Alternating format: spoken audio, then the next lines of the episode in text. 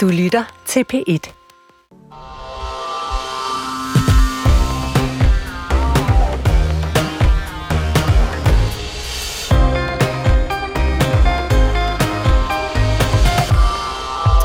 Venstres formand Jakob Ellemann Jensen er fortid i dansk politik. Han stopper både som formand for Venstre, som visestatsminister og som økonomiminister i øh, regeringen og forlader altså dansk politik øjeblikkeligt. Jeg må konstatere, at min person skygger for Venstres resultater i regeringen.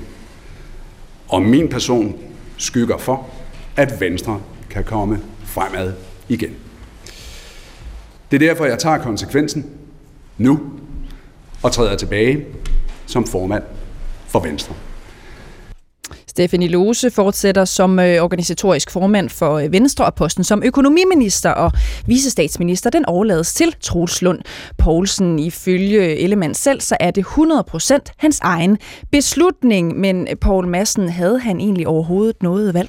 Nej, det havde han ikke. Altså, han var inde i dødsspiralen fra uh, midt i sidste uge, hvor en række uh, venstre baglandsfolk fra Jylland uh, var ude ligesom stille tvivl om formandskab. Så kan man sige, det gik hurtigere, tror jeg, end langt de fleste overhovedet havde forestillet sig, men der var ikke nogen vej tilbage. Var det en rigtig beslutning, synes du, for ham at trække sig nu? Ja, det synes jeg, fordi et eller andet sted består faren jo også i, at man på Venstres landsmøde den 18. og 19. ville have fået udtalt kritikken offentligt, og det havde været totalt ødelæggende for Venstre. Mm.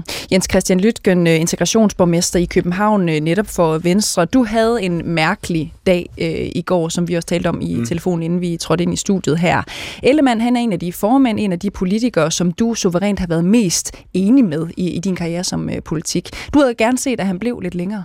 Prøv lige at forklare, hvorfor. Jamen, altså, det, for det første er det jo hans egen beslutning. Det er, jeg må også sige, at når man skal skifte formand i et parti, så er det jo en fordel, at det går, at det går hurtigt, og det ikke bliver trukket i langdrag, fordi det er sådan noget, der kan ødelægge parti.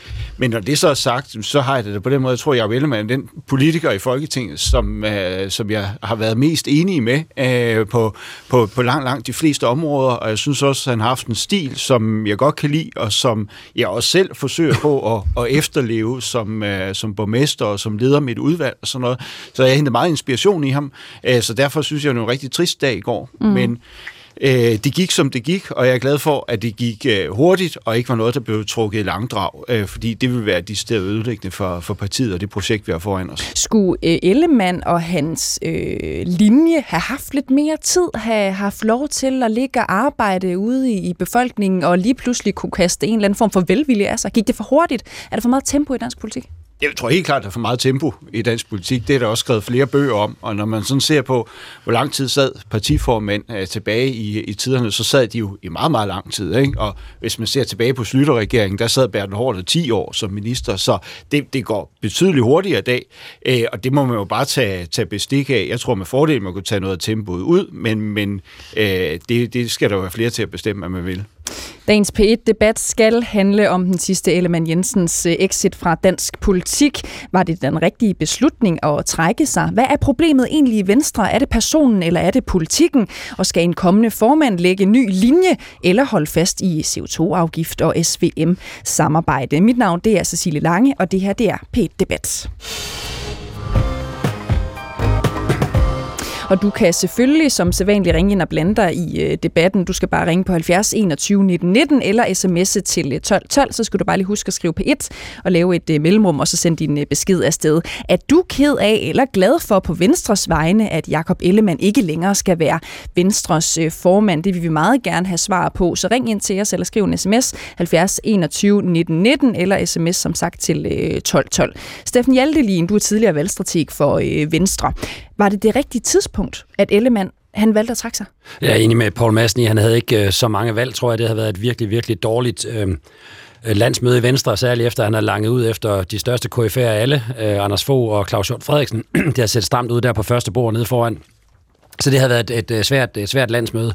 Jeg er ikke sikker på, at det er det rigtige tidspunkt for efterfølgeren, fordi jeg tror, hvis jeg var efterfølger, så ville jeg gerne have, at man lige havde kørt de her landbrugsforhandlinger færdige med CO2-afgiften, for det kan ikke undgå at blive et svært forår, og den, den løsning, der kommer til sidst, den vil, vil ingen være rigtig tilfreds med, for landbruget vil synes, det er for meget, og befolkningen vil synes, det er for lidt. Hvad er det problemet er? Altså havde Jacob Ellemann i virkeligheden efterladt øh, en nemmere løsning til, lad os bare være ærlige, Truslund øh, øh, Poulsen, som det hele peger på lige nu, hvis han lige havde taget de der forhandlinger, og så har sagt, og nu er jeg ude?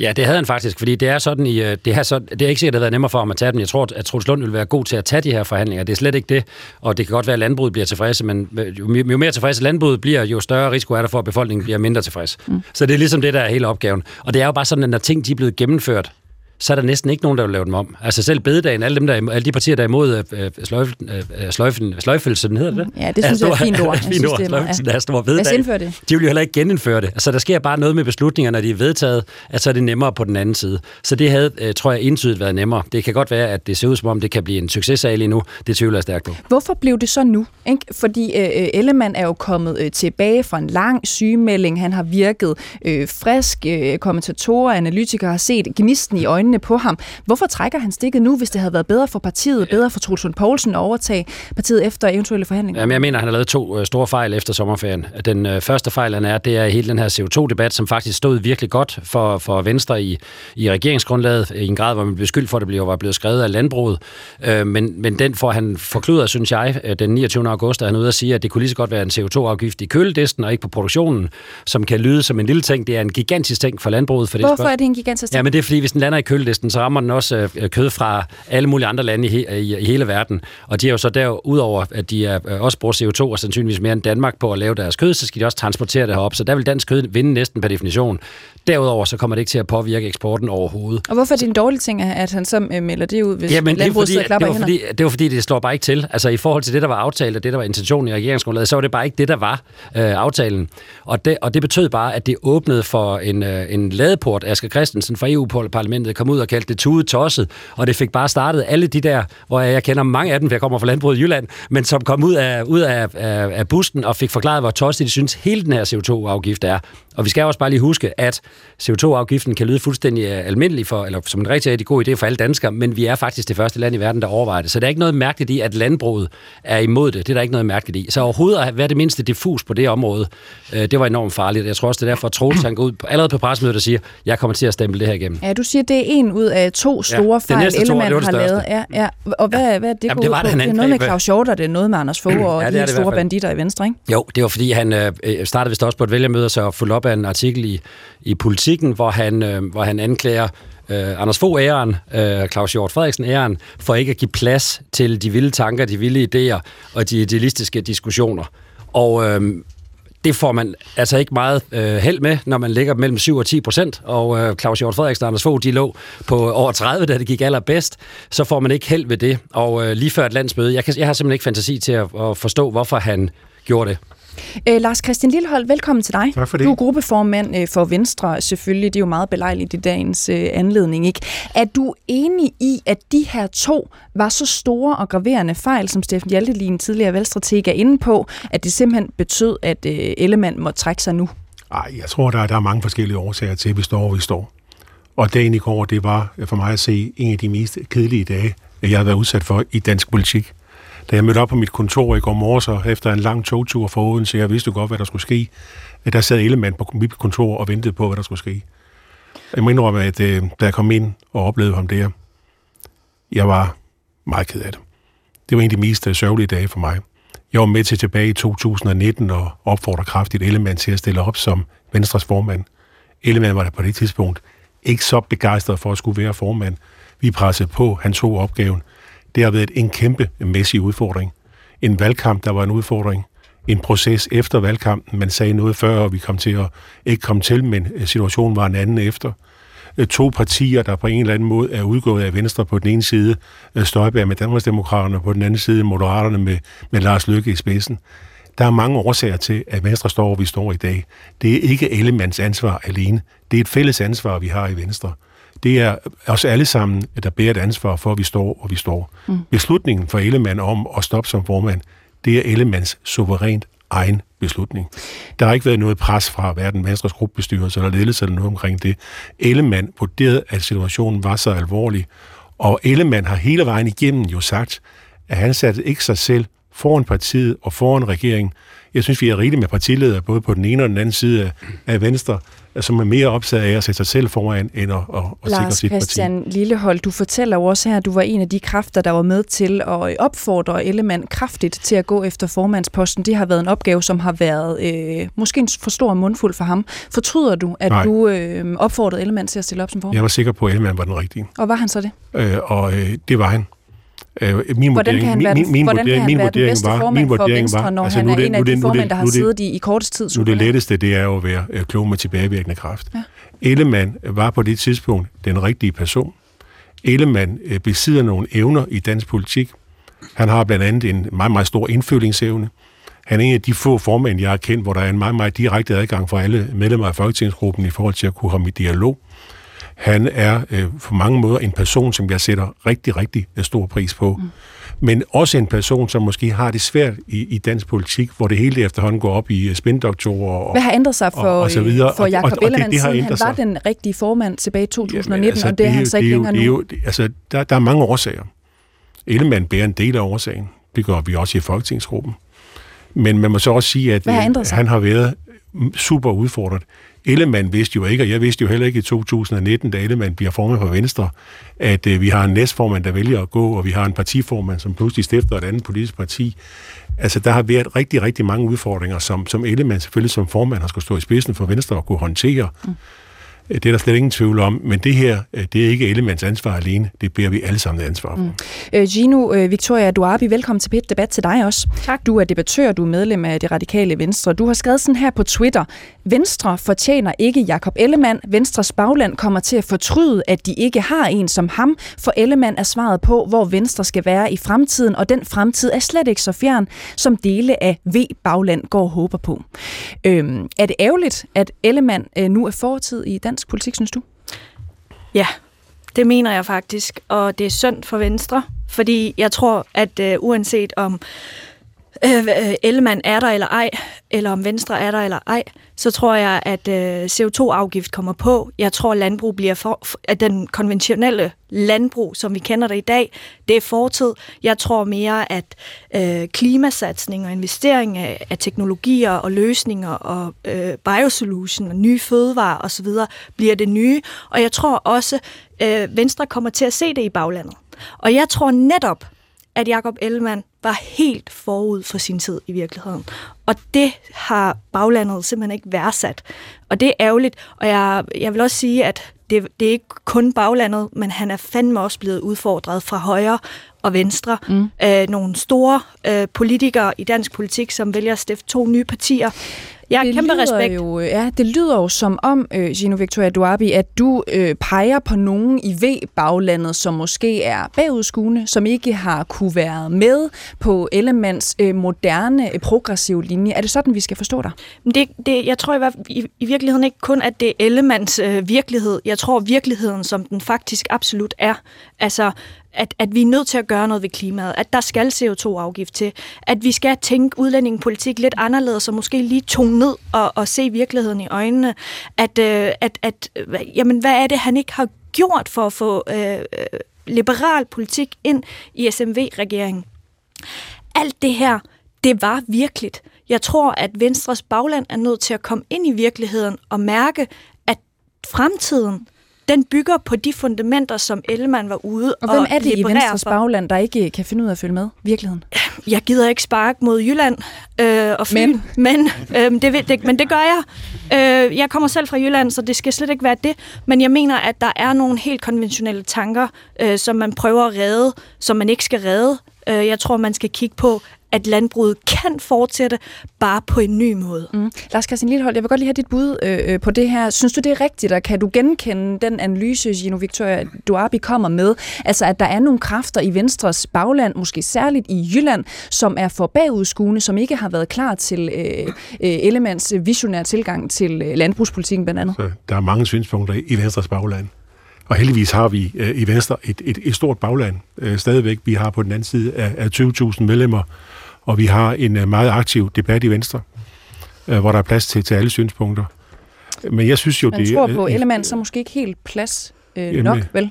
Jamen, Han der, var ude for nylig og, og angribe Hjort-doktrinen, som vi kalder den. Øh, Han synes, at det var en øh, linje, måske Anders Fogh, Claus Hjort, nogle af de tunge drenge i klassen havde været med til at lægge for dagen. Det var han egentlig i gang med at gøre op med. Så er det et problem i Venstre, at der ikke er plads nok til øh, Der er- forskellige og nye idéer? der er plads til, til masser af nye idéer i, i Venstre. Men Ellemann har jo også været udfordret af, at uanset næsten hvad han gjorde og sagde, især de seneste måneder, så er det jo, der er i hvert fald nogen, der gerne har ville, ville tolke det i en anden retning. Mm. Den artikel i Politiken, som du henviser til, var jo en debat, hvor Ellemann gerne vil sige, at der var plads til debat i Venstre. Øh, Og så bliver han jo så øh, på en eller anden måde øh, i den artikel så kørt hen til, jamen så er det så et opgør med, med fortiden i Venstre, og på den måde, som det var på, øh, da Anders Fogh og, og Claus Hjorten stod i spidsen for, for Venstre. Og det var jo ikke, det var ikke den hensigt, at Ellemann har haft, da han lavede det interview. Og det viser jo noget om, at Ellemann har jo øh, ikke mindst de seneste måneder været meget, meget misforstået øh, i mange sammenhæng. Også helt senest omkring debatten omkring det med arbejde i Folketinget og stress, mm. hvor Ekstrabladet med, øh, ikke med Poul Madsen i spidsen længere, men jo kørte en kampagne omkring det her, og man også skulle arbejde efter 18, og man ikke kunne lægge møderne på et andet tidspunkt. Og det pludselig for så bliver det udlagt til, at, øh, at Ellemann han ikke har lyst til at arbejde efter klokken 18. Undskyld, hvad var det for en Ja, kampagne? der har kørt, der har kørt en kampagne blandt Ekstrabladet omkring Var det bare- øh, bare spørgsmål. artikler, eller hvad? Ja, en, en række artikler omkring det. Øh, Og derfor, og det har jo været øh, også mediemæssigt et enormt pres på, på Ellemann. Okay. Og stort set uanset hvad han har gjort, øh, så har, han, jo- har alle forsøgt på på en eller anden måde også mange gange at, at misforstå ham og mistolke ham. Er Poul Madsen kommentator øh, og rådgiver? Jamen, jeg vil bare sige, at øh, det, det er selvfølgelig, at han blevet misforstået, men han har, undskyld mig også, eddermame lavet som misforstå, fordi han har skiftet holdning undervejs i en lang række øh, sager. Hvad er det for Og- nogle sager? Jamen, det er jo... i- Det, altså, Venstre har jo siden Ellemann kom til magten hele tiden kørt på sådan noget med, at man har fem øh, pejlemærker og fire øh, øh, steder, hvor man skal koncentrere sin politik. Man har skiftet hele tiden. Og der synes jeg, at Ellemanns problem har været i virkeligheden også hans måde, hans retorik. Altså, jeg elsker jo Ellemann, fordi han siger jo tingene direkte, lige ud af posen. Men det er jo et problem, når man har en kerne i sit parti, som stadigvæk sidder øh, i Jylland, og det er der ikke noget galt med. Det synes Nej. hverken Chino eller jeg, for vi kommer derfra begge to. Men øh, man har en kerne, som øh, kommer fra Jylland, så, og han går ud i politikken og siger, der kommer en CO2-afgift. Altså det er måden at sige tingene på, som i virkeligheden har skær. Altså han kunne jo bare have stået fast øh, på regeringsgrundlag. Det er jo fuldstændig fremragende regeringsgrundlag. Altså der står, at landbruget øh, skal kompenseres, og at det må ikke koste øh, noget som helst. Mm. Så i, han kunne have stillet sig op og sagt, jeg er garant for, at det er sådan her, det bliver, i stedet for at begynde i virkeligheden at tage tråden længere frem. Og det der med, som Sino siger omkring det der med, hvordan baglandet er. Prøv nu at høre. Der er ikke noget parti i Danmark mere, som kan drømme om 30 procent. Altså i meningsmålingen er Socialdemokraterne de største på omkring 22-23 procent. Venstre skal være lykkelige, hvis de igen kommer op på 15-16 øh, procent. Øh, det tror jeg vil tage noget tid. Så det er jo en helt anden virkelighed. Så du kan jo ikke, det kan jo ikke nytte noget, at du saver den gren over, som i virkeligheden er dit hovedfundament. Og det er jo stadigvæk ikke nødvendigvis kun landmænd, men også byboere i provinsen, man skal have fat i. Okay. Altså alle dem i København og Aarhus, de er tabt. Mm. Lad os lige få en reaktion både fra dig, Jens Christian Lytgen, du markerede for et kort øjeblik siden, og så Steffen Hjaltelin, øh, Velstrateg bag. Jeg vil sige, altså grunden til, at jeg synes, at Moderaterne og Liberal Alliance ikke er nogen sådan attraktive partier for mig, selvom deres holdninger ligger meget op og ned af det, jeg selv mener, og måske også på nogle områder lidt mere liberalt med eget parti, det er jo, at Venstre netop er sådan et, et bredt folkeparti, som faktisk kan repræsentere både de meget uh, traditionelle landbrugsstemmer, men altså også øh, øh, storbystemmerne, øh, som mig selv, og at vi jo ligesom har det, at det er jo ikke hinandens modsætninger, det her. Altså, øh, vi, vi er jo parti for, for hele landet, øh, og der tror jeg måske svaret på det er, at også i storbyerne måske også bliver lidt mere tydeligt, så det ikke kun er øh, det mere traditionelle bagland, der ligesom øh, taler Venstres sag, men at vi også bliver mere tydelige i storbyerne, og også får noget mere politik på hylderne, når det drejer sig omkring storby, og i forhold til klima og de ting, som interesserer folk i København. Så det er jo lige så meget op til os, der ligesom er Venstre, altså også der er valgt for Venstre, og mm. blive mere tydelige på de områder der, fordi begge dele kan rummes inden for Venstre, i modsætning til mange af de nye partier, som er mere enkeltsagspartier mm. eller enkeltpersonspartier. Og, og kan begge dele så rummes inden for Venstre, når I ligger og ruder ned omkring øh, 8,5 procent? Altså, det er det jo i hvert fald øh, kunne, kunne gøres i, i partiets mere end 100 år historie, så det er jo sådan set også at finde tilbage til nogle af de rødder og nogle af de ting så, og værdier, som partiet er bygget på. Og det er jo netop den der sammenhæng, øh, øh, som, som skal være der. Det mener jeg, at vi kan i modsætning til, til mange andre nyere partier. Øh, Steffen Hjalte, tidligere valgstrateg for Venstre. Du markerer også. Ja, det er jo, når vi taler om, om de egenskaber, som har bragt, øh, øh, bragt Ellemann hen øh, til den situation, vi står i i dag, så, så er... Øh, det, han har jo hele tiden sagt, at han vil ansvaret, men han vil ikke magten. Og det ikke at være et magtmenneske, det tror jeg sådan set bliver en kæmpe fordel øh, for ham ude i det private. Jeg tror faktisk, at hans profil egner sig rigtig, rigtig godt til at være en moderne leder i det private. Ja. Døren er åben, han er empatisk. Det er et problem på Christiansborg ikke at være et magtmenneske, fordi de andre 178, de er det, og der vil være mange, der kæmper om magten. Så synes jeg, han har haft to, to helt konkrete ting, som er en del af hans personlighed, som har været rigtig, rigtig bøvlet for ham. Det er, at han øh, er for spontan, og han er for kategorisk. Han, han kommer ud med noget meget hurtigt, og så bliver han ekstremt kategorisk i sine udmeldinger. Det er simpelthen den måde, han gør det på, at skyder bryster frem og siger noget kategorisk. Mm. Og det største er det, som har hængt på ham lige siden, det er jo hans kategoriske afvisning af, at nogensinde at gå i regeringen med Mette Frederiksen. Altså, det var simpelthen unødvendigt. Da han kom med det, så var vi mange ude og sige, at det var helt unødvendigt, fordi man kan bare sige, at den Mette Frederiksen, vi kender, kan vi ikke, men det er det, demokrati, og tingene udvikler sig, you, you never know. Men at være fuldstændig øh, kategorisk afvisende, så bliver ens øh, løftbrud, eller når man vender om på den anden side, så bliver det bare øh, noget værre, og det har sådan set øh, klistret til ham lige siden, og har gjort alt, hvad han har sagt derefter, svært. Mm. Christoffer Asroni, øh, tidligere rådgiver i Venstre, velkommen til dig øh, også. Ja, tak. Øh, Ellemann har jo modtaget roser, respekt og hilsner for stort set alle på den politiske scene her i løbet af det seneste døgn. Ikke? Øh, vi, vi hørte også her i studiet, i studiet til dels i dag. Asroni, synes du også, han fortjener ros? Nej, det gør han ikke. Altså, han har begået den største strategiske fejl i øh, nyere venstrehistorie, nemlig at føre sit parti ind i øh, SVM-regeringen. Og det er der, hvor problemerne i bund og grund øh, ligger. Øh, det er det, der er udgangspunktet for, øh, for, for den misære, Venstre er i. Øh, så kan man selvfølgelig sige, at han har fået kompenseret på det ved, at der er et rimelig fornuftigt regeringsgrundlag, men det regeringsgrundlag er, sker der jo ikke så voldsomt meget ved endnu. Så mit bud havde været, at stå stormen igennem, præsentere dig for vælgerne, blive bedømt på, om du har løst opgaven ved et folketingsvalg, øh, og så dumper du eller øh, består, og så er den pot øh, klaret. Ja. Så er den diskussion klaret. Okay. Men det han gør nu, det er, at han deserterer. Altså, ja. der er blevet sagt masser om, at han er militærmand, og at han øh, har pligtfølelse osv. Det, han har gjort her, det er at føre sit, øh, sin hær ned i dødens dal, og så smut.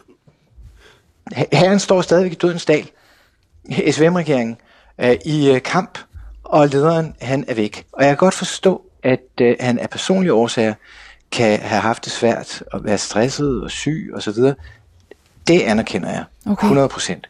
Men hvis han vidderlig er frisk, så burde hans pligtfølelse tilsige, at han blev okay. og kæmpede den her igennem og blev bedømt på det. Ja. Så, vil, så, vil, så vil de optimistiske kunne sige, se han gjorde det. Han høstede frugterne af den rigtige beslutning, nemlig at gå i regering. Mm. Eller pessimisterne, som jeg selv vil sige, se, han øh, tog fejl, og så kan partiet få en ny start. Mm.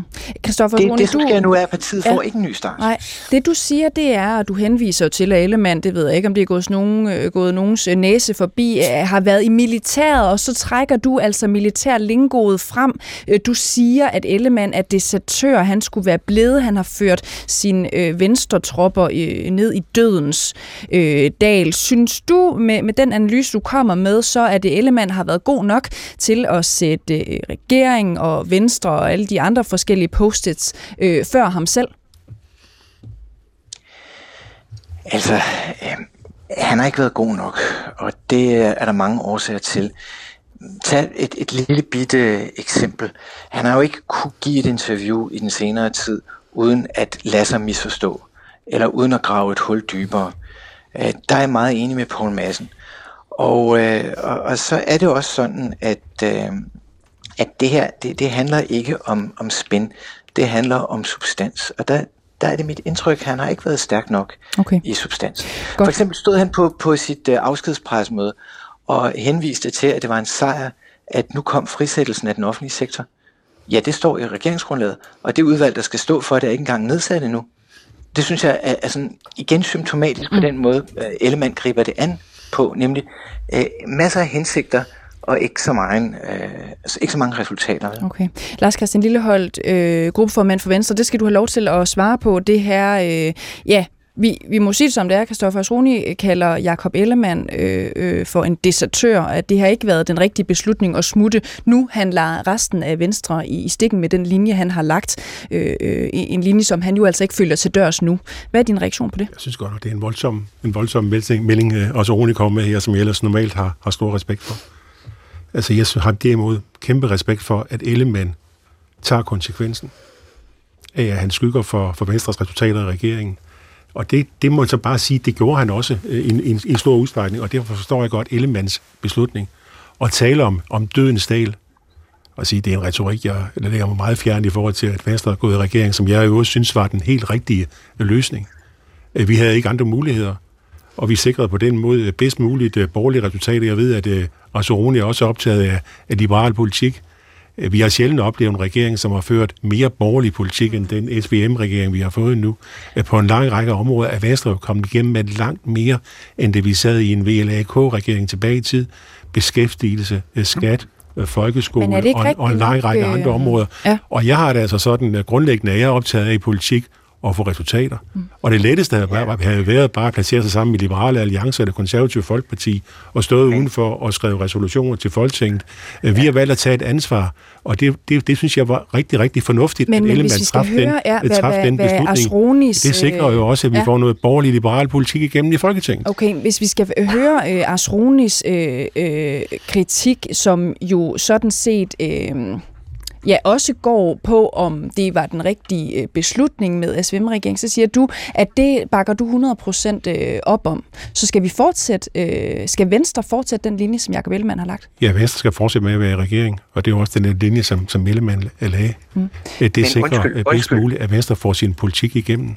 Og med det folketing og den sammenslutning, som, øh, sammensætning, som Folketinget har, så er der ikke noget alternativ til den nuværende regering. Okay. Og, og i forhold til hele diskussionen omkring landbrug og CO2-afgift, så er det også det bedste for landbruget, at Venstre sidder med omkring bordet mm. og er med til at udforme den CO2-afgift, frem for at vi står udenfor og bare råber. Er det ikke rigtigt nok, at os Rune, tidligere rådgiver Venstre? Hvis det er sådan, at den her regering er så genial, og har så fine resultater, og det kommer til at gå så godt, så synes jeg virkelig, det er synd, at Jacob Ellemann er gået. For så skulle han jo blive og høste frugterne og modtage hylsen. Så er det da virkelig en dum beslutning at gå nu. På den anden side, hvis det er så dårlig en beslutning og regering, som jeg mener, så synes jeg også, det er forkert, at man i gåsøjne bare skifter formanden, og så fortsætter på den linje, der er lagt. Okay. Øh, det har været meget mere naturligt at tage denne her, øh, den her udskiftning i forbindelse med et, et valg. Mm. Det har været en ordentlig strategi. Og jeg forstår ikke, øh, jeg forstår ikke hvordan Lilleholdt øh, kan fastholde, at det var en god idé, og der er gode resultater, og så samtidig bare acceptere, at formanden så går. Fordi så får formanden jo ikke den hyldest, han skal have. Nej. Lad os lige prøve at tage en runde øh, på det her spørgsmål. Ikke? Jens Christian Lytgen, øh, øh, integrationsborgmester øh, for Venstre i København. Køber du den der med, at hvis det her virkelig var den rigtige øh, linje, og hvis øh, Ellemann virkelig satte sig selv øh, nederst, øh, og, og partiet selvfølgelig øh, højere end ham selv, så skulle da han da være blevet og have, have set øh, øh, frugterne høstet af den øh, linje, han har lagt? Det er, jo, det er jo ikke borgerligt ombud at være formand for Venstre. Hvad betyder altså, det? det? Det betyder, at det er jo ikke noget, man, man skal gøre og kan blive tvunget til. Altså det er sådan lidt det her, at når man bruger det der militær lingo, så er det som om det er sådan en eller anden pligt, og man skal blive der lige meget hvad. Altså der var også en situation, øh, hvor der var et pres øh, på Jacob Ellemann, har været igennem et, øh, en meget, meget lang stressforløb. Så det er jo ja. ultimativt ham selv, der træffer jo, øh, men, men Lykken, det er mere, det, vi, vi kan vel alle sammen blive enige om, det er nogle store øh, militærskibe, han har sat i søen, øh, Ellemann. Det er en noget øh, anderledes øh, linje, end hvad vi har set historisk for Venstre. Så indfører han det, og så trækker han stikket. Var det ikke bedre, at han var blevet? Det er lige præcis der, hvor Venstre er anderledes end eksempelvis Moderaterne eller Danmarksdemokraterne, at det står og falder ved flere personer end bare formanden. Ja. Øh, det er der, Venstre skiller sig ud. Vi er jo mange, der skal få det her til at lykkes. Det er jo ikke bare på Christiansborg og regering. Det er jo hele Venstre, der skal få det her til at lykkes. Men jeg sige, jeg synes, det er en rigtig beslutning at være med i regering. Men jeg synes også, man skal være mere i opposition. Altså præcis som dengang vi havde uh, øh, slutteregeringer, der slog Venstre sig op på både at være regering og opposition på én gang. Og der synes jeg, man kan blive meget mere tydelig på det område og markere, hvad er det Venstre vil. Vi får nogle ting igennem. Der er måske også nogle ting, der ikke er Venstres kop til i det uh, regeringsgrundlag. Være tydelig omkring det og vise, hvad er det, man får ved at stemme på Venstre i, i Men det undskyld, jeg spørger uh, Jens Christian Lytgen, havde det ikke været bedre for Venstre hvis Jakob Ellemann var blevet, havde øh, fundet ud af ved et valg, blev det en succes, eller blev det ikke en succes med den linje, han har lagt for partiet? Havde det ikke været bedre for Venstre? Jo, hvis Jakob Ellemann var i stand til det, men nu har han jo selv truffet beslutning om, at han ikke vil være formand for Venstre længere, okay. og man kan ikke tvinge nogen til det. Man skal også have overskuddet til det mm. og viljen til det.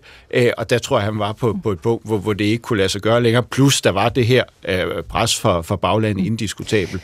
Så øh, det er, som det er. Øh, heldigvis er der flere til at føre det her i mål. Gino Victoria Duabi, øh, debattør og medlem af Radikale Venstre. Forstår du pointen, der kommer her fra Christoffer Ausroni? Altså, han ser Ellemann som en desertør, fordi han har forladt skuden før tid? Nej, og jeg kan slet ikke forstå det. Øhm, Prøv at høre her. Jakob Ellermann overtager et parti i ruiner. Det gør Nej. han. Jo, det gør Nej, han. det gør han ikke. Det gør, Nej, han. Det gør han ikke. Der er en, en Lars Lykke, som, som, som øh, øh, går ud og starter sit eget øh, hvad hedder sådan noget, netværk øh, halløj, på Facebook, og så er der en rigsretssag, hvor Jakob Ellemann afgør, om sin egen kollega i sit eget parti skal inden for en rigsret. Mm. Altså, det er jo store ting, som virkelig, virkelig rammer ham hårdt. Ikke nok med det, så går, så øh, går det virkelig dårligt. Der er en kommunalvalg, der går skidt på grund af de her ting, som jeg tror spiller en kæmpe rolle.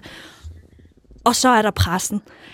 Prøv at høre her. Det kan godt være, at han har været soldat, men prøv at høre her. Politik er ikke militæret. Mm. Det er det ikke. Okay. Og det skal heller ikke være et sted, hvor at man skal være lavet af sten for at komme i politik.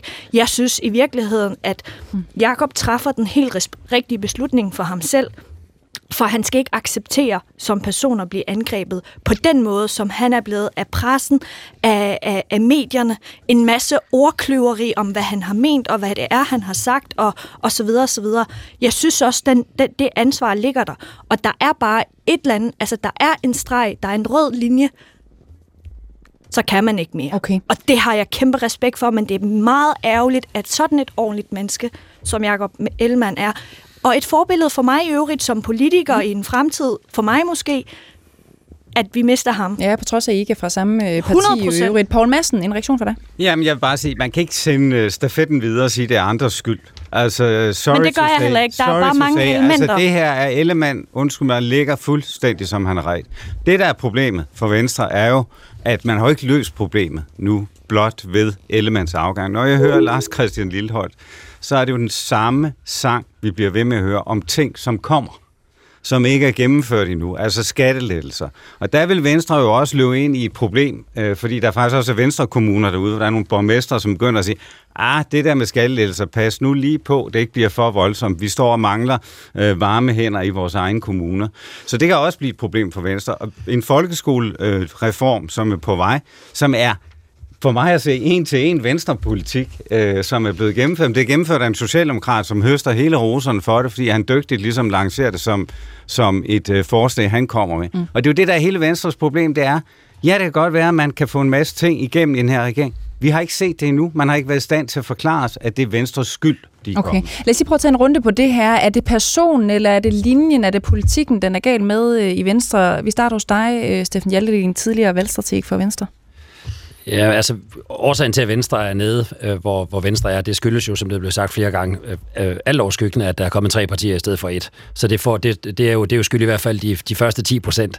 Mm. Øh, og så er det de sidste 5 procent fra sidste valgresultat, som, som jo skyldes øh, som jo skyldes dels det, at, at, øh, at Jacob Ellemann skiftede holdning, det kostede nogle stemmer, og så skyldes det også det, at de andre har rigtig godt momentum. Det skal mm. man også lige huske, at der er tre forskellige partier lige nu med Støjbær, med Lykke og, og Vandomslag, som har, øh, som har et men, renere men, budskab men, Hjalte, hvis du sådan kigger på de ting, som Venstre selv kan, kan gøre noget ved for nuværende, ikke? Ja. Altså, hvad, hvor er det så, at skoen den øh, trykker og spurgt på en anden måde? Kommer der ud til at ske noget ved, at man nu får en ny øh, formand, som Nej, ikke altså, er Jacob Ellemann? De står vel ved de samme problemer, eller hvad? Ja, det må man sige, og øh, i og med, at de har taget øh, Troels, eller tager Troels, øh, det, har, det har de stort set gjort på forhånd, men, øh, men, øh, men vælger Troels, så har man jo også valgt den mindst mulige forandring.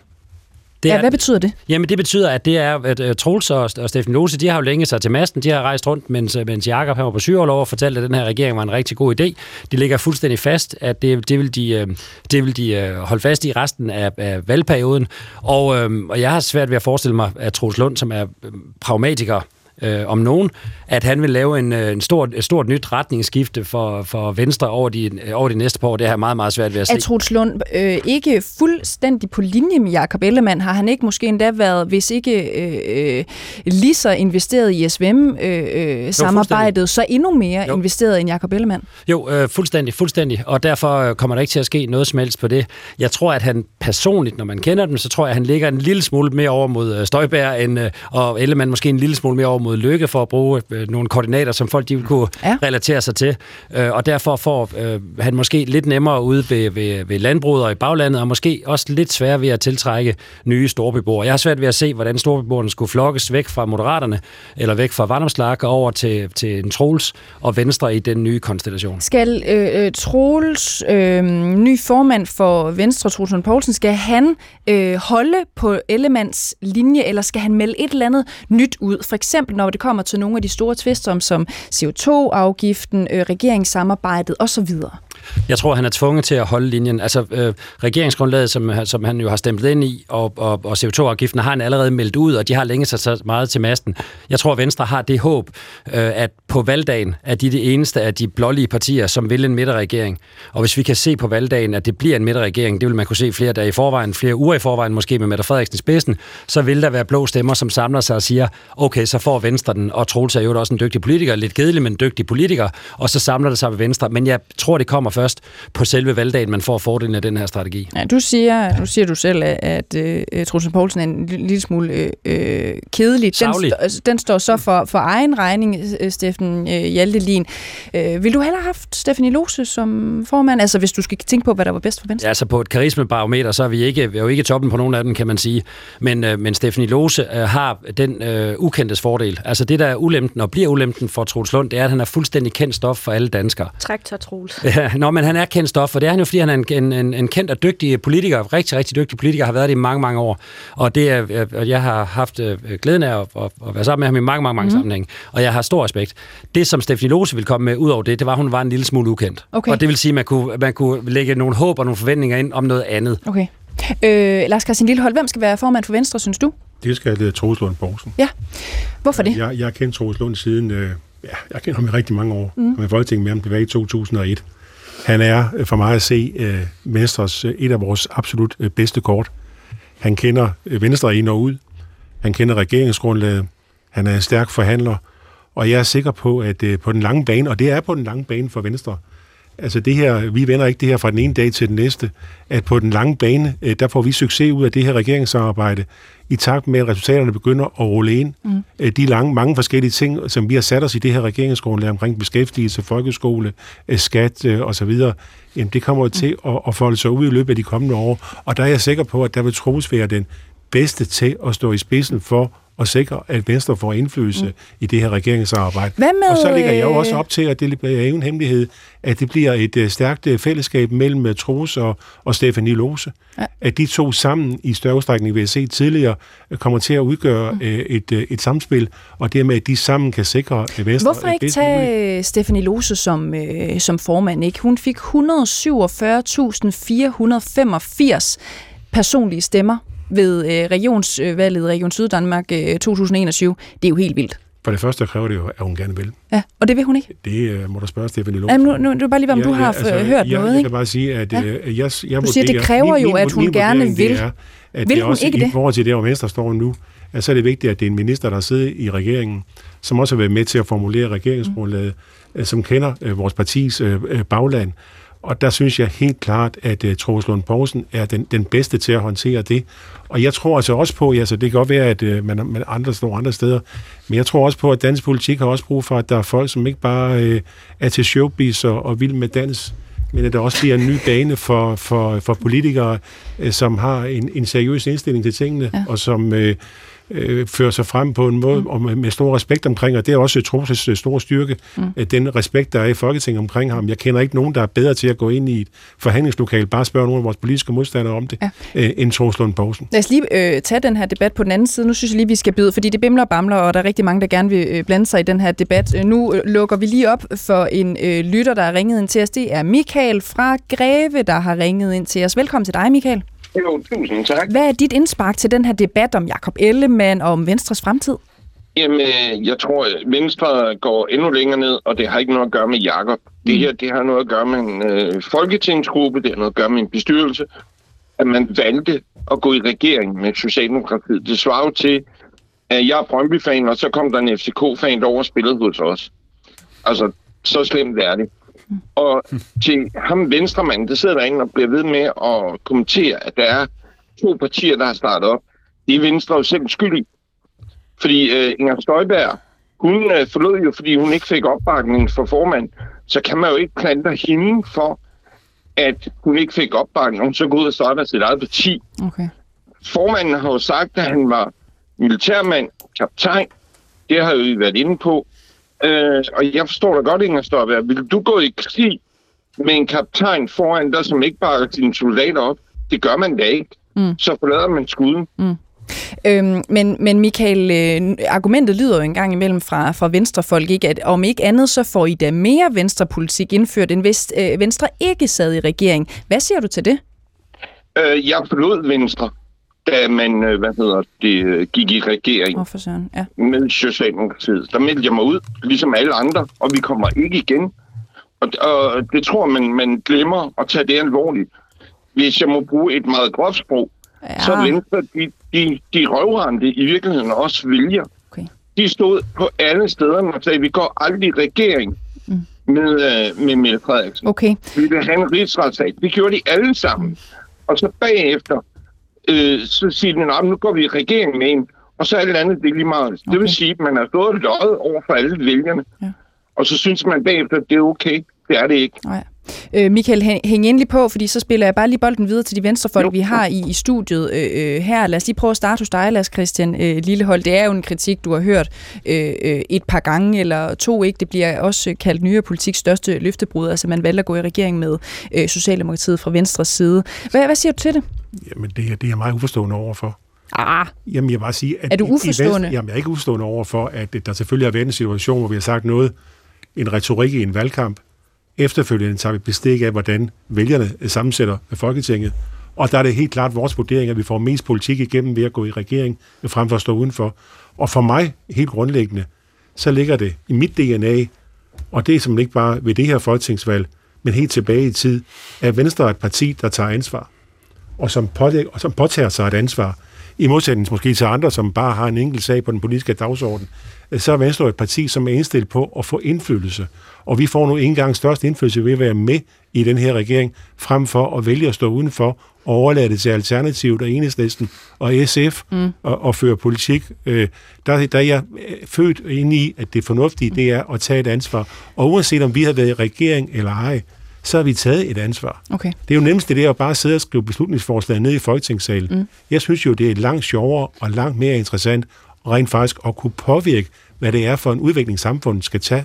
Og der er det naturligt for, for mig at placere Venstre der, hvor vi tager ansvar. Jens Christian Lytgen, øh, integrationsborgmester i København for Venstre. Hvordan kommer I videre ikke? Altså fra den her øh, samme sang, som kommer igen og igen. I skulle ikke have gået i regering, det er løftebrud. Hvordan kommer I videre fra det? Jo, det er jo at levere på de der resultater. Jeg vil jo sige, jeg er jo også som kommunalpolitiker utålmodig i forhold til, at der sker noget mere frisættelse, som der står i regeringsprogrammet, at der sker noget på øh, øh, hele beskæftigelsesområdet, hvor der virkelig er meget lovgivning, som trænger til at blive sprunget i luften, og hvor kommunerne de bliver frisat. Det er jo sådan noget, jeg sidder og triber for. Tror du, at vælgerne tilgiver jer øh, for, for at have øh, lovet, for at have sagt én ting og mm. gøre noget andet for at begå løftebrud, ved at I får nogle øh, ting igennem her, måske om, om to-tre år op til et valg?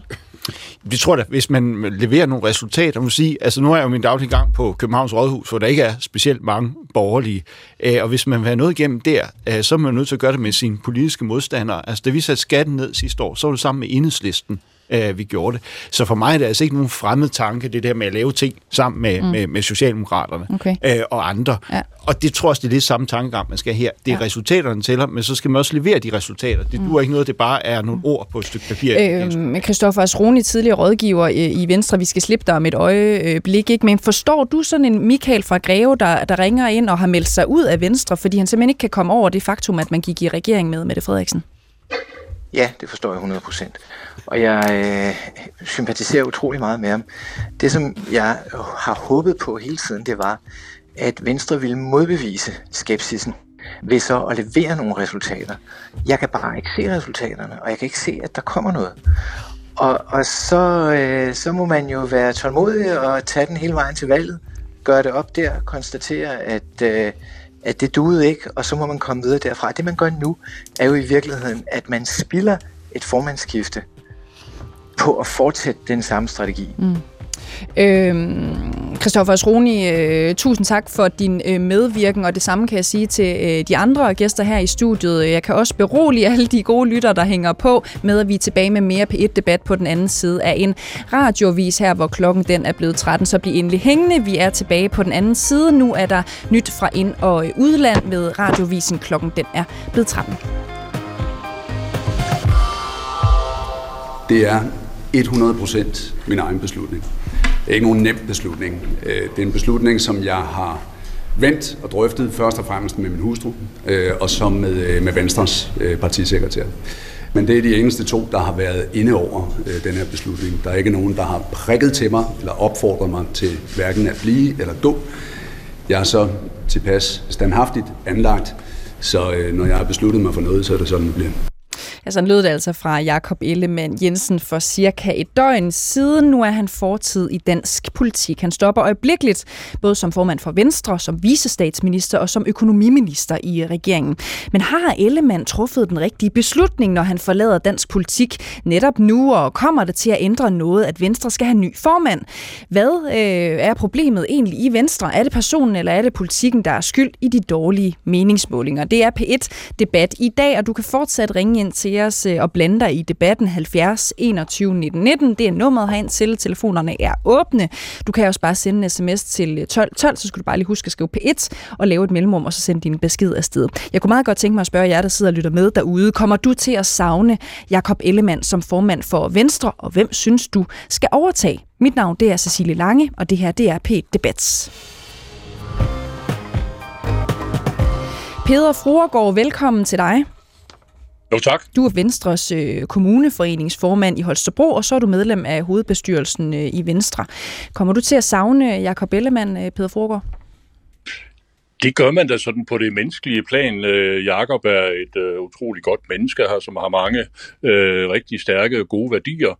Øh, så ja, på nogle punkter, der kommer jeg da til at savne Jakob Ellemann. Mm. Hvad med på det politiske plan? Kommer du også til at savne Jakob Ellemann Jensen der? Jeg havde måske set, at øh, at øh, da det begyndte at stramme til, der havde jeg måske set sådan, at, øh, at han måske blev i Folketinget, og, og fordi at der er klart noget, noget arbejde øh, i Jakob Ellemann. Øh, jeg kan måske godt forstå, at han, han øh, gør, som han gør. Øh, øh, jeg tror, at han har truffet det helt, den helt rigtige beslutning om at sige, at øh, øh, det er nu, at, øh, at der skal en ny formand til. Øh, Jakob har det jo sådan, han tænker jo mere på, på Venstre og landet, end han tænker på sig selv. Så, mm. så en god beslutning. Hvordan kommer det til at gavne Venstre, at Jakob Ellemann nu øh, ikke skal være formand øh, længere her per øh, ja, 24. Mm. oktober? Jamen, jeg tror sådan grundlæggende, så er der øh, måske kommet så meget tvivl om, om Jakob, at... Øh, at næsten lige meget hvordan øh, øh, og hvad han siger, så, øh, så er der måske øh, øh, så er der måske sådan i, i rundt i landet mistet, øh, eller tilliden er, er nok væk øh, til øh, Jakob som formand, at det er ham, der skal øh, løfte øh, partiet igen. Mm. Vi hørte jo også lige de klip, jeg spillede øh, lige før øh, øh Peter Fruergaard, altså at det er 100% Jakobs øh, egen beslutning, at han nu ikke længere skal være formand, økonomiminister og, øh, og visestatsminister. Men er det ikke rigtigt nok, at det er blandt andre af dig og nogle andre fra det jyske bagland, der har været med til at presse ham ud, hvis man har rejst kritik øh, åbent også blandt andre til, til Jyllandsposten? Jo, det kan du sige. Øh, vi er nogen, der har ytret os om, at øh, det ikke går særlig godt i Venstre, og det, det kan enhver jo se, at det ikke går øh, særlig godt med de øh, øh, meningsmålinger, der er omkring Venstre. Mm. Og øh, så der skulle jo ske et eller andet, og øh, det eneste, der sådan set øh, kunne rykke noget, det var jo måske, at øh, Jakob øh, øh, valgte at sige, at nu er nok nok, og så lade en anden komme til roret. Ja. Øh, en god beslutning. Mm. Ja, så, så når Jakob Ellemann Jensen siger, at det er 100% hans egen beslutning, så siger du jo, men, men hvis ikke han havde taget den beslutning, så var det nok blevet sådan alligevel. Det ved jeg ikke. Øh, jeg synes, det er rigtig godt, og jeg synes, det er en, en statsmand værdig, det han gør, og den måde, han gør det på. Øh, Jakob er jo ikke tonedøv. Øh, han kan jo godt høre, hvad der sker rundt i, mm. i, i landet, og, og, og hvordan, hvordan det, mm. ytringerne er. Så, så Tager du, synes, den, øh, tager du den på dig, altså Peter Fruergaard, at øh, du er en af dem, som har med til at lægge pres på Jakob Ellemann Jensen, så han nu kunne se, at nu er det ikke længere ham, der skal være formand? Jeg tager den øh, på mig derhen til, hvor jeg har sagt, at der skal ske noget i Venstre. Altså, vi er ikke så... Øh, der er et par år til øh, næste øh, folketingsvalg og kommunevalg og så videre. Øh, så det er ikke så lang tid igen, og, og vi kan ikke øh, gå til øh, valg med de meningsmålinger, som, som det er nu. Og de ytringer, som kommer fra vores bagland, øh, det kan, der, der, der, der bliver nødt til at skulle ske øh, et formandsskifte. Mm. Øh, tror du, at Venstre vil gå frem i meningsmålingerne, og partiet kommer til at stå bedre nu, hvor I skal have formentlig Truls Lund Poulsen som, som ny formand? Jeg tror, at der vil komme ro omkring Venstre. Tror I får bedre øh, meningsmålinger? Jeg tror også, det vil kunne øh, ses på meningsmålinger inden så længe, at øh, der er kommet ro på Venstre. Altså den her usikkerhed, der er, den vil altid øh, give noget tvivl hos vælgerne. Og øh, nu kan man sige, at der er handlet, øh, og, og øh, det tror jeg, det vil sådan forholdsvis hurtigt smitte af på meningsmålingerne. Okay. Pernille Skipper, politisk kommentator, velkommen til dig. Tak skal du have. Tror du også, det kommer til at gå Venstre bedre nu, og at vi forholdsvis hurtigt kommer til at kunne se det i meningsmålingerne, hvis Truls Lund Poulsen kommer til, til bordet? Hmm, altså, jeg tror, jeg skal jo virkelig ikke øh, gå i gang med at gøre mig klog på, hvad baglandet synes i forhold til Peter Fogård. Det, det er han jo meget bedre til at hmm. sige noget om, end jeg er. Ingen tvivl om det, men jeg tror nu nok, at jeg vil sige, at det ikke er så meget personen, som det er øh, politikken eller manglen på samme, der har været Venstres problem i forhold til at samle vælgere op og få meningsmålingerne til at ændre sig også. Altså, jeg køber ikke helt den her, at det er Jacob Ellemanns person, og men han ikke er fejlfri, som har stået i vejen, fordi de helt store diskussioner, øh, har jo handlet om politik. Det har været de seneste, i hvert fald regeringsdannelse med Socialdemokraterne, og det har været øh, CO2-afgiften på landbruget. Det har jo været dem, som virkelig har stået gnister, og som også har betydet, at, øh, at meningsmålingerne har taget sådan et endnu en dyk ned af.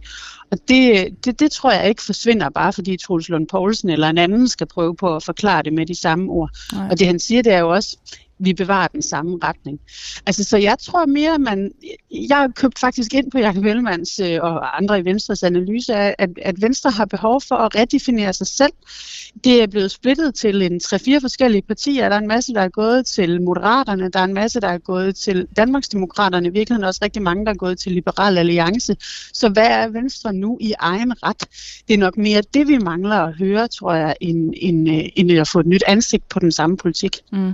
Skal Venstre, fordi det er jo også det, er du også inde på, nu ikke holde fast i den linje, som Ellemann jo sådan set har, har lagt. Vi hører jo også, at Trulsund Poulsen er forholdsvis enig øh, i den linje, måske med, med et par modifikationer. Var det bedre øh, helt at lægge linjen øh, om?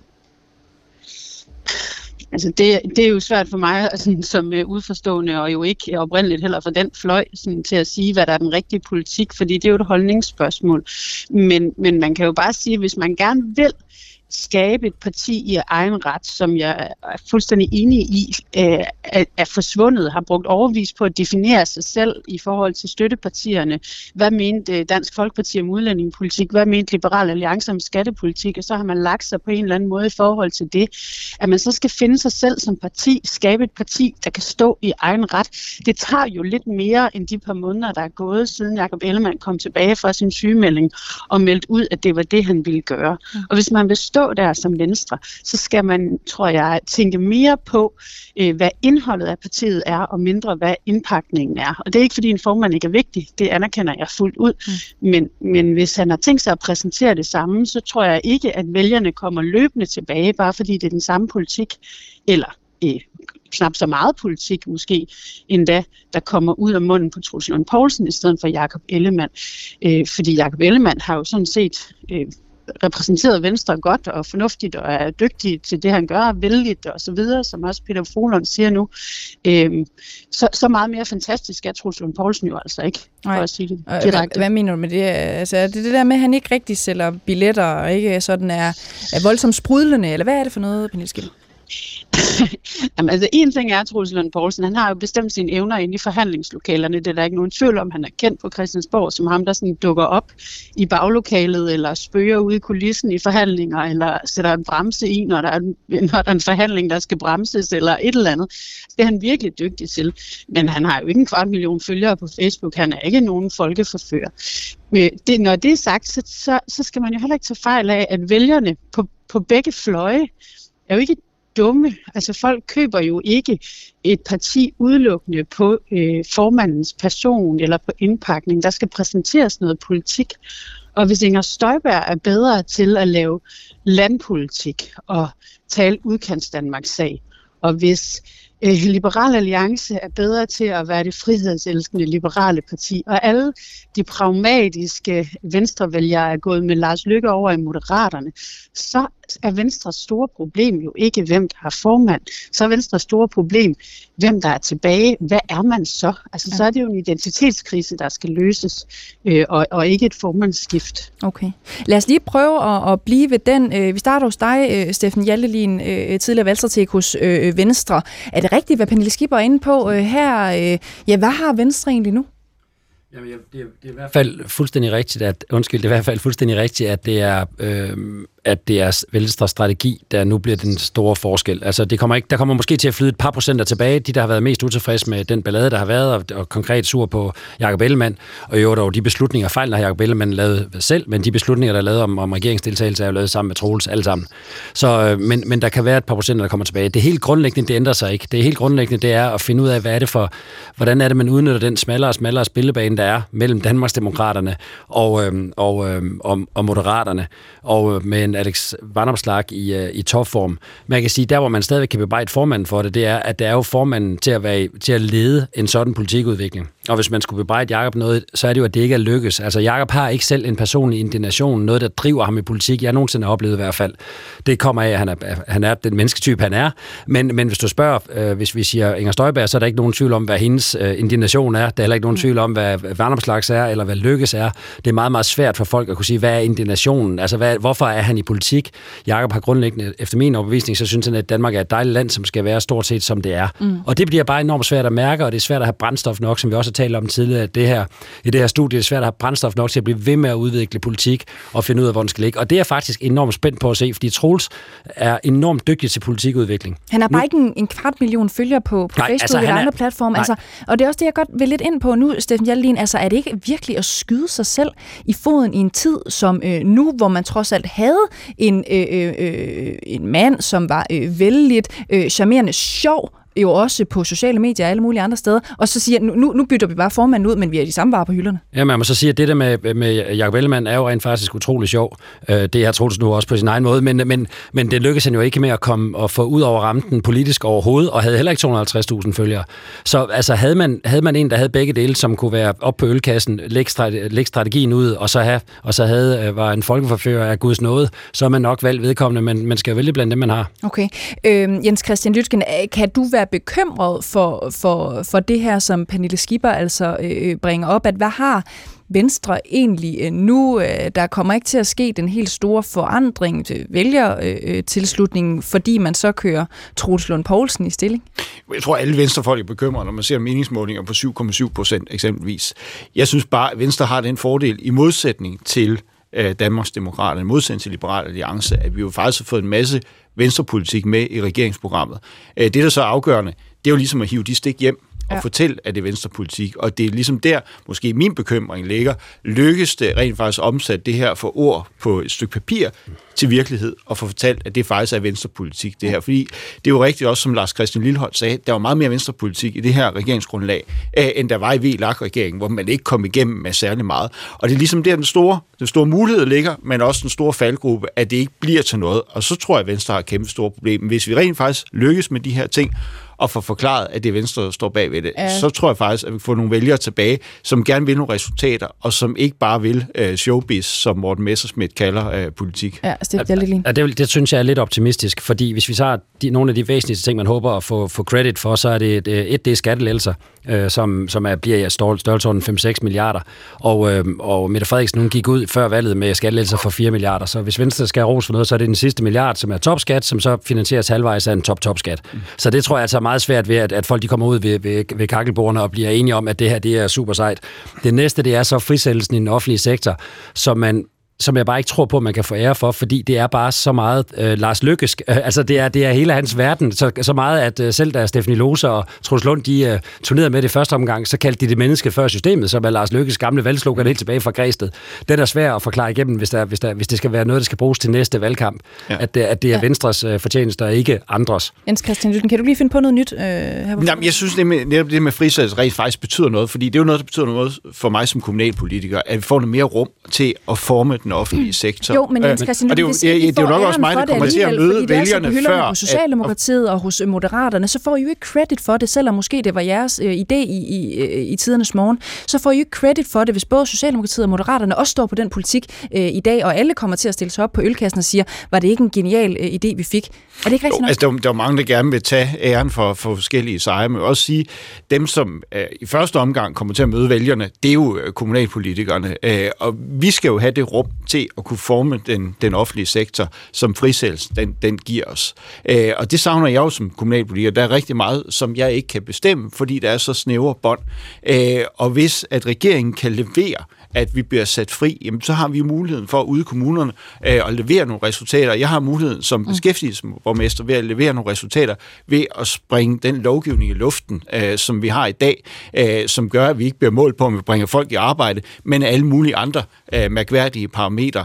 Øh, og der tror jeg, der er noget at hente, der, hvis vi rent faktisk leverer øh, resultaterne. Så det er jo både kommunalpolitikere skal levere noget, men også øh, Christiansborg. Okay, lad os lige prøve at tage nogle sms'er af folk, der har øh, skrevet ind til os, som er interesseret i det, vi står og debatterer øh, i dag. Der er blandt andet Torben, som skriver øh, til os fra, fra Aarhus. Han skriver, Venstrefolkene smider, smider en af deres bedste og modeste og moralske mest helstøbte formænd på porten. Venlig hilsen øh, Torben Jensen, altså fra øh, Aarhus.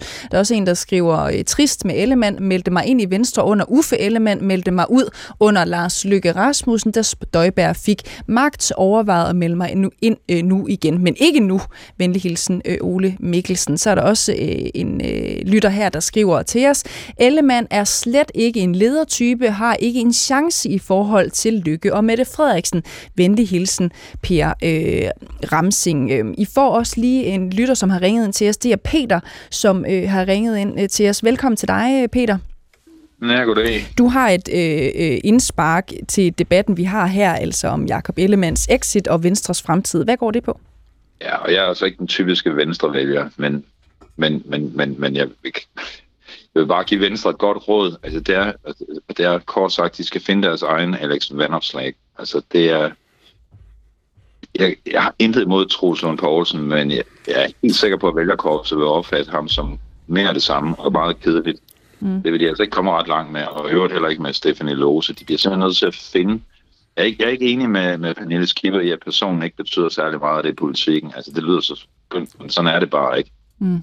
Og altså, Alex Vanopslagh, han har skabt et helt parti på sin person. Og, og, og, og, og, og det sjove er, at det gjorde Anders Fogh også for mange år siden. Altså, der var han også teenage i en kort periode, ikke? Og det, der sker, det er, at Alex Vanopslagh, han får alle de unge vælgere nu. Okay. Og det kan godt være, at man kan flytte nogle vælgere, som har fra, fra Socialdemokratiet til Venstre eller frem og tilbage, men altså at erobre unge vælgere på 18 år, mm. det er tusind gange mere værd. Mm. Og det er det, man skal, det, der, der skal altså nogle nye boller på suppen. Hæng lige på her, Peter, så får du lidt svar fra Pernille Skipper, øh, øh, der markerer her på linjen. Øh, Pernille Skipper, hvad siger du til det, Peter Berndt har, har ringet til med her?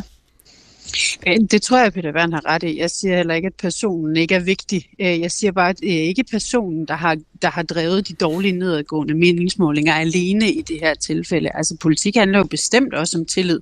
Og en af mine anker imod, kan man sige, Troels Lund Poulsen som den store savior for Venstre, det er jo netop, at han måske ikke er sådan, han er jo ikke nogen større billetsælger end Jakob Ellemann i hvert fald. Og, og det kommer Venstre til at mangle. Men jeg tror bare ikke, at man kan gøre det alene. Altså man kan ikke gøre det alene mm. med øh, sådan et popparti. Der bliver nødt til at være noget indhold, og det er også noget af det, Alex Vandopslag gør lige nu, som er som han har kæmpe stor succes med, udover at være dygtig som person, sælge en masse billetter og lave TikTok-videoer, så er han jo også sindssygt dygtig til at lave en liberal fortælling om, hvad det er for et samfund, han gerne vil skabe, og hvorfor man skal stemme på ham. Mm. Og det er jo lidt det, Venstre mangler. Jeg tror nu nok, bare for at kommentere sådan lidt på den anden debat, at, at, øh, at i regeringssamarbejdet med Socialdemokratiet og Moderaterne, der ved både Lars Løkke og Mette Frederiksen godt, at de skal hjælpe Venstre tilbage, hvis de vil have overlevelseschancer i den her regeringskonstellation. Og det vil de de gerne. Mm. Og derfor kan de også godt unde Venstre nogle sejre. De kan godt unde Venstre, de får æren for øh, skattelettelserne, eller for noget afbiokratisering, eller noget andet. Men det kræver jo, at Venstre selv beslutter sig for, hvad det er, der skal være deres store sejre. Hvad er deres identitet? Hvad mm. er de for et parti nu? Særligt når rigtig mange er gået til til andre partier, og der i virkeligheden ja, nok er et parti eller to for meget på højrefløjen. Okay. I får også lige øh, øh, indsparket fra Peter, der har ringet ind øh, til os. Han siger det der med, Venstre mangler sådan en rigtig Alex Vanopslag. Altså findes han øh, i Venstre, han eller hun, et eller andet øh, sted, som, og, og, og jo også en, som er realistisk, øh, kan komme øh, frem og, og hapse nogle stemmer inden for den nærmeste øh, øh, årrække? Jeg tror ikke, man får meget ud af at kopiere nogle siger andre Jens på den måde. Lytken, siger altså, man, man skal jo finde et andet, der passer passer til sit eget parti, og se på, hvad er det for nogle folk, man har. Og jeg, jeg tror altså ikke, det er jo ikke udelukkende personer, der betyder noget. Altså, Angela Merkel, hun sad 16 år som øh, tysk kansler. Hende kan man ikke beskylde for at være en vandoslag-type. Jeg tror, hun brugte mere telefax end, end TikTok for at skære det helt ud i pap. Det samme med Anders Fogh. en daddy og en mutti, er det ikke? Jo, og da, øh, hvad hedder det, da Anders Fogh kom til efter Uffe Ellemann, så blev han jo også beskyldt for at være en træmand i modsætning til øh, Uffe, som jo var sjov og slagfærdig øh, og havde alle de, de kække bemærkninger. Så man skal jo have, øh, finde en, en, en politiker, som har en, en troværdighed, og det synes jeg, Troels Lund har. Han har været minister for utrolig mange forskellige ting. Øh, der er ikke nogen, der betvivler, at han har, har styr på stumperne, og det synes jeg også har en væsentlighed i, i politik. Det der med at sige, jamen, så gør vi præcis det samme, som, øh, som LA gør, det tror jeg ikke kommer til at virke. Okay. Men man skal selvfølgelig have nogle folk, der også kan det. Ja, Steffen Hjalte lige en tidligere værsting. Jeg vil sige, hvis det er præcis det samme, det hedder en formand, det handler om en formand med karisma, så tror jeg, man skal gøre præcis det samme. Det skal bare ikke være den samme karisma. Mm. Men det er enormt svært at komme igennem en valgkamp øh, uden en formand, der har karisma. Og så er jeg enig i, at øh, det kan udvikles, og noget kommer også med, øh, med magten. Altså, Anders Fogh var ikke kendt som karismatisk, da han var skatteminister, så det kommer med magten. Det gør, kommer utrolig meget, når man bliver statsminister. Det har jeg selv været vidne til, øh, førstehånds vidne til, fordi så kommer det med petfolk og det hele, og, og, og royale besøg og så videre. Ikke lige så meget ved at være formand i et lille parti. Der kommer ikke meget automatisk karisma, der hvor Venstre står lige nu, fordi det ikke er et magtparti. Noget af det, der bliver spændende at høre, det er jo også, om Troels Lund han har tænkt sig, når han bliver øh, kåret som øh, formand om ikke så længe, om han også er statsministerkandidat. Ja. Hvad og, tror du, han kommer til at sige? Er, er Troels Lund Poulsen en øh, type, øh, som vil magten? Ja, det, er, det, vil han, det vil han rigtig, rigtig gerne. Han er også bare meget bevidst om, hvad det er, han er god til, og hvad det ikke er god til. Men nu har han jo, altså nu har han fået opgaven, og så, eller han får opgaven, han har nærmest fået den. Han får opgaven, og så er, er jeg sikker på, at han gør sig utrolig mange overvejelser om, hvordan han kan blive bedre til det, det altså hvordan kan han blive bedre til at ikke at være, kun at være pragmatisk, han er øhm, pragmatiker øh, om en hals, men hvordan kan han blive bedre til også at, at, at få udviklet noget idealistisk i, øh, i Venstre og sætte en retning for det. Mm. Han har intellektet til det, øh, så han skal ud og genopfinde sig selv på den konto. Okay. Øh, Peter Forgård, medlem af Venstres hovedbestyrelse. Du er med på en linje fra, fra Holstebro. Jeg vil godt lige have dit bud på det, fordi noget af det, vi også hører fra, fra lytter øh, Peter her, der ringede ind til os, det der med, at jeg skal bare finde øh, øh, Venstres egen Alex Vandopslag, en, der har sådan lidt øh, fart over feltet og gør det godt øh, over for de unge og, og, og en rigtig stemmesluger. Ikke? Har I sådan en i Venstre, øh, der står lige og venter? Jeg vil sige det sådan, jeg synes at måske, at man, øh, øh, hvad det, populisme, øh, Alex Vennersblad, han gør det jo rigtig godt over for de unge mennesker, men, men det skal også være noget, der holder på den lange bane. Og, og det kan jeg så altid være lidt i tvivl om, om, om han holder på den lange bane. Øh, Pernille Schieber, hun med, øh, nævnte lige med hensyn til indpakningspapir, hvad er indholdet i pakken, og, og det, der tror jeg jo så, at øh, Troels Lund øh, vil være i stand til at forsvare den pakke på, på måske øh, lidt bedre vis, end det vi er vant til. Øh, og måske forsvare det øh, regeringssamarbejde, man er inde i, for forklaret vælgerne, hvorfor er man gået ind i sådan et regeringssamarbejde. Øh, Troels Lund, øh, ja, man kan sige meget om, han er måske ikke øh, den største humorist, men jeg tror, at det er heller ikke altid afgørende. Jeg tror, det der er afgørende, det er, at man kan stole på, hvad der bliver sagt. Dermed siger jeg ikke, at man ikke kan stole på, hvad øh, Jacob Ellemann sagde, men, men jeg tror, at det er sådan... Øh, Øh, der er lidt mere, øh, der vil være lidt, øh, det, det vil, Troels Lund er en anden type, øh, som jeg tror vil øh, med sin seriøsitet kunne øh, drive øh, Venstre øh, øh, på en anden måde, end, øh, end Jacob Ellemann har gjort. Øh, øh. Ja, jeg kunne godt tænke mig lige at, at spørge dig nu, øh, øh, nu hvor jeg har dig, Peder. Altså, øh, er, synes du, at Troels Poulsen er statsminister øh, potentiale? Det tror jeg, han er. Øh, jeg tror, det er jeg sikker på, han er. Øh, han er en anden statsminister. Altså, vi kan, øh, nu snakker man selv om Anders Fogh. Øh, Anders Fogh øh, var en anden type end Uffe Ellemann, og sådan, øh, jeg tror, man skal passe på med sådan at øh, sammenligne dem ud for, hvad, hvem der gør det godt på tv, eller hvem der ikke gør det godt på tv, og hvem snakker godt, og hvem snakker ikke godt. Men hvem er det, der kan føre politikken i stedet for? Hvem er det, der kan lave resultater? Øh, det er for mig øh, alt afgørende. Det er en anden type, men jeg er sikker på, at mm. det, det vil den meget nemt kunne gøre. Okay, I markerer. Vi, vi starter lige hos dig, Steffen øh, Jalleliden, tidligere valgstrateg for Venstre. Ja, jeg vil bare sige, at øh, det er rigtigt. Jeg er faktisk 100% sikker på, at hvis han bliver statsminister, så vil han have alle kompetencerne til at drive det igennem. Problemet er at blive det, og problemet er at vinde en, øh, en valgkamp, hvor man skal klare sig, som, som de fleste måske husker igennem duel for duel for duel for duel. Og vi så sidste gang, at Anders, øh, undskyld, Anders Fogh, Lars Løkke, han startede på 1,9 og sluttede på 9,3. Og ja, der er almindelig enighed om, det var ved hans øh, præstationer i, i, i, i alle de her dueller, der var. Og det var, blev jo i den her grad, det blev ikke gjort ved at være storsmilende og klassisk karismatisk, mm. men han fandt sin form for det, og det, skal, og det bliver Troels simpelthen nødt til, ellers er der simpelthen ikke nogen, der kan huske, hvad han hedder, når valgkampen over. Okay, Peter Bern, du får lige ordet øh, igen. Det er dig, der peger på, at du synes, at Venstre skal finde sådan lidt en Alex Vandopslag-type. Kan du selv sådan pege på nogen øh, fra, fra partiet, som, som ligger lige for, synes du? Åh, oh, jeg kan ikke lige nævne navne, men altså, selvfølgelig skal det jo ikke være en kopi af Alex Vandopslag. Det er jo ikke det, jeg mente mente bare, jeg ved bare, jeg, jeg tror bare, det er en dårlig idé at hensyne som et støvet parti. Og jeg ved godt, at Venstre har et kæmpe problem med at skulle slå om CO2-afgifter, som er meget vanskeligt sag for dem. Mm. Men, men, men jeg synes stadigvæk, de er nødt til at være fremme på banen noget mere. Og det er ikke fordi, jeg har noget mod Troels.